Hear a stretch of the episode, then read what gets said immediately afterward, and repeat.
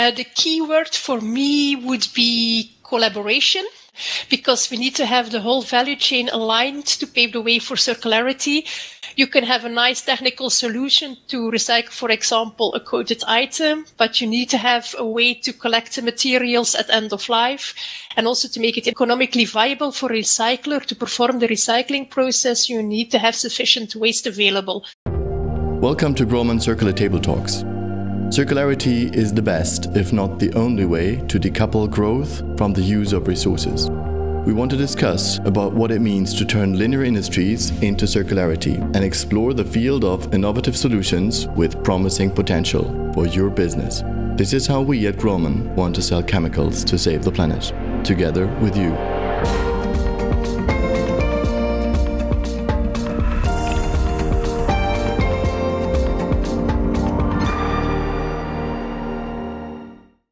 Welcome to Grohmann Turk Circular Table Talks, organized by Grohmann Group. My name is Florian Grohmann, CEO of Grohmann, and today I'm your moderator.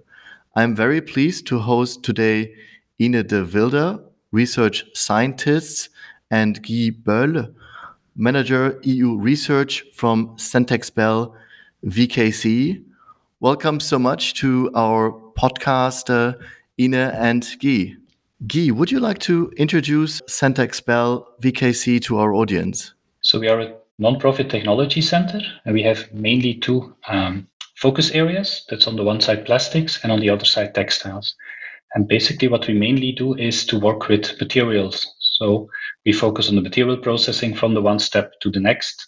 Can be from a raw material to a textile filament, or that can be from a coating formulation to a coating. And so our main activities are doing research and innovation projects. Then we also have testing and we also offer consultancy standardization certification to companies. Hey, thanks so much, uh, Guy. Under the European Green Deal, uh, the economy of the European Union will become circular and climate neutral by 2050. Decoupling economic growth from the use of resources is one of the founding pillars. How can we apply such principles to the coating industry, and how can we um, achieve circularity in the coating industry, more particular, Ine? According to me, there's actually no silver bullet, no solution that fits all. We need to follow different pathways to achieve circularity and sustainability. One asset will be the use of bio-based materials to decrease our dependency on fossil fuel. And also the use of recycled material contributes to this goal. Here we can look at recycled material for the bulk material, but of course also for the coating or even for the additives because depletion of raw materials is also a growing problem. And next to the material use, we also have to diminish our energy and water consumption. So if you want to be climate neutral by 2050, this will require investments in novel production technologies using less or no water or uh, with lower power consumption. And besides this, state-of-the-art water filtration and recuperation systems and alternative power generation should also be installed worldwide. So it's a very large puzzle we have to solve with all interconnecting pieces. And it will not be in one fit all solution, but we have to see which strategy is the most logic to implement for your product. Oh, it's a lot of things to to have in mind and to consider and to do. So, what are Centexbel's circular solutions to support all these different things we need to do to become circular, Ine? The Research Institute, we explored different pathways to achieve sustainability. We had different projects on the use of bio-based materials like the use of PLA, polylactic acids, or PHA, polyhydroxyalkanoates, to also to be used as coating materials. We also looked at using recycled PVB, so polyvinyl butyral stemming from old car windshields, um, and also use that as a coating material. We are also developing more easily biodegradable polyurethane, which can be used for certain applications. Also in several projects, we try to implement the design for recycling approach. One well-known concept is the monomaterial approach. There we try to make a multi-layered product out of just one single material. An example is the production of a fully polyamide 6 carpet that we are now developing in the European CISUFLO project. It stands for Circular Sustainable Flooring. But this monomaterial approach is very challenging. It's often very difficult to meet all the required functional properties just just using one material. So we also look at the possibility to separate different layers. Um, we are doing this for the moment for coated textiles and painted plastics in the European Decode projects and for carpets in the CISUFLO project. In both projects, we use a concept of the separation layer. So this can be triggered at end of life, which meaning at that specific moment, you enable the debonding of the coatings or the paints in the Decode project or the removal of a secondary carpet backing in CISUFLO.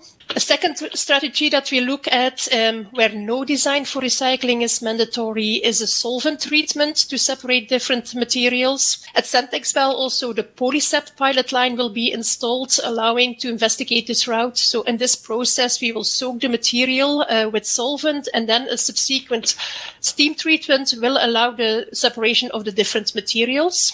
We also contribute at projects aiming to recycle additives like for example titanium dioxide in the Flemish Remove to Reclaim project.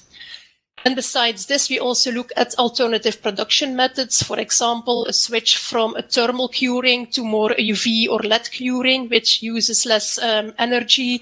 Also, for example, hot melt or extrusion um, technologies where no water is needed, and so on. So you see, we have a quite broad field of um, different domains we are looking at. That's very interesting, uh, Ine, what you what you just said. But I believe there are still uh, a lot of hurdles and drawbacks. So, Guy, um, uh, what do you think these uh, hurdles and drawbacks are, and and uh, what do you think one could do with these uh, against these drawbacks and hurdles? Yes, you're very right. There are unfortunately still quite some hurdles, drawbacks that exist.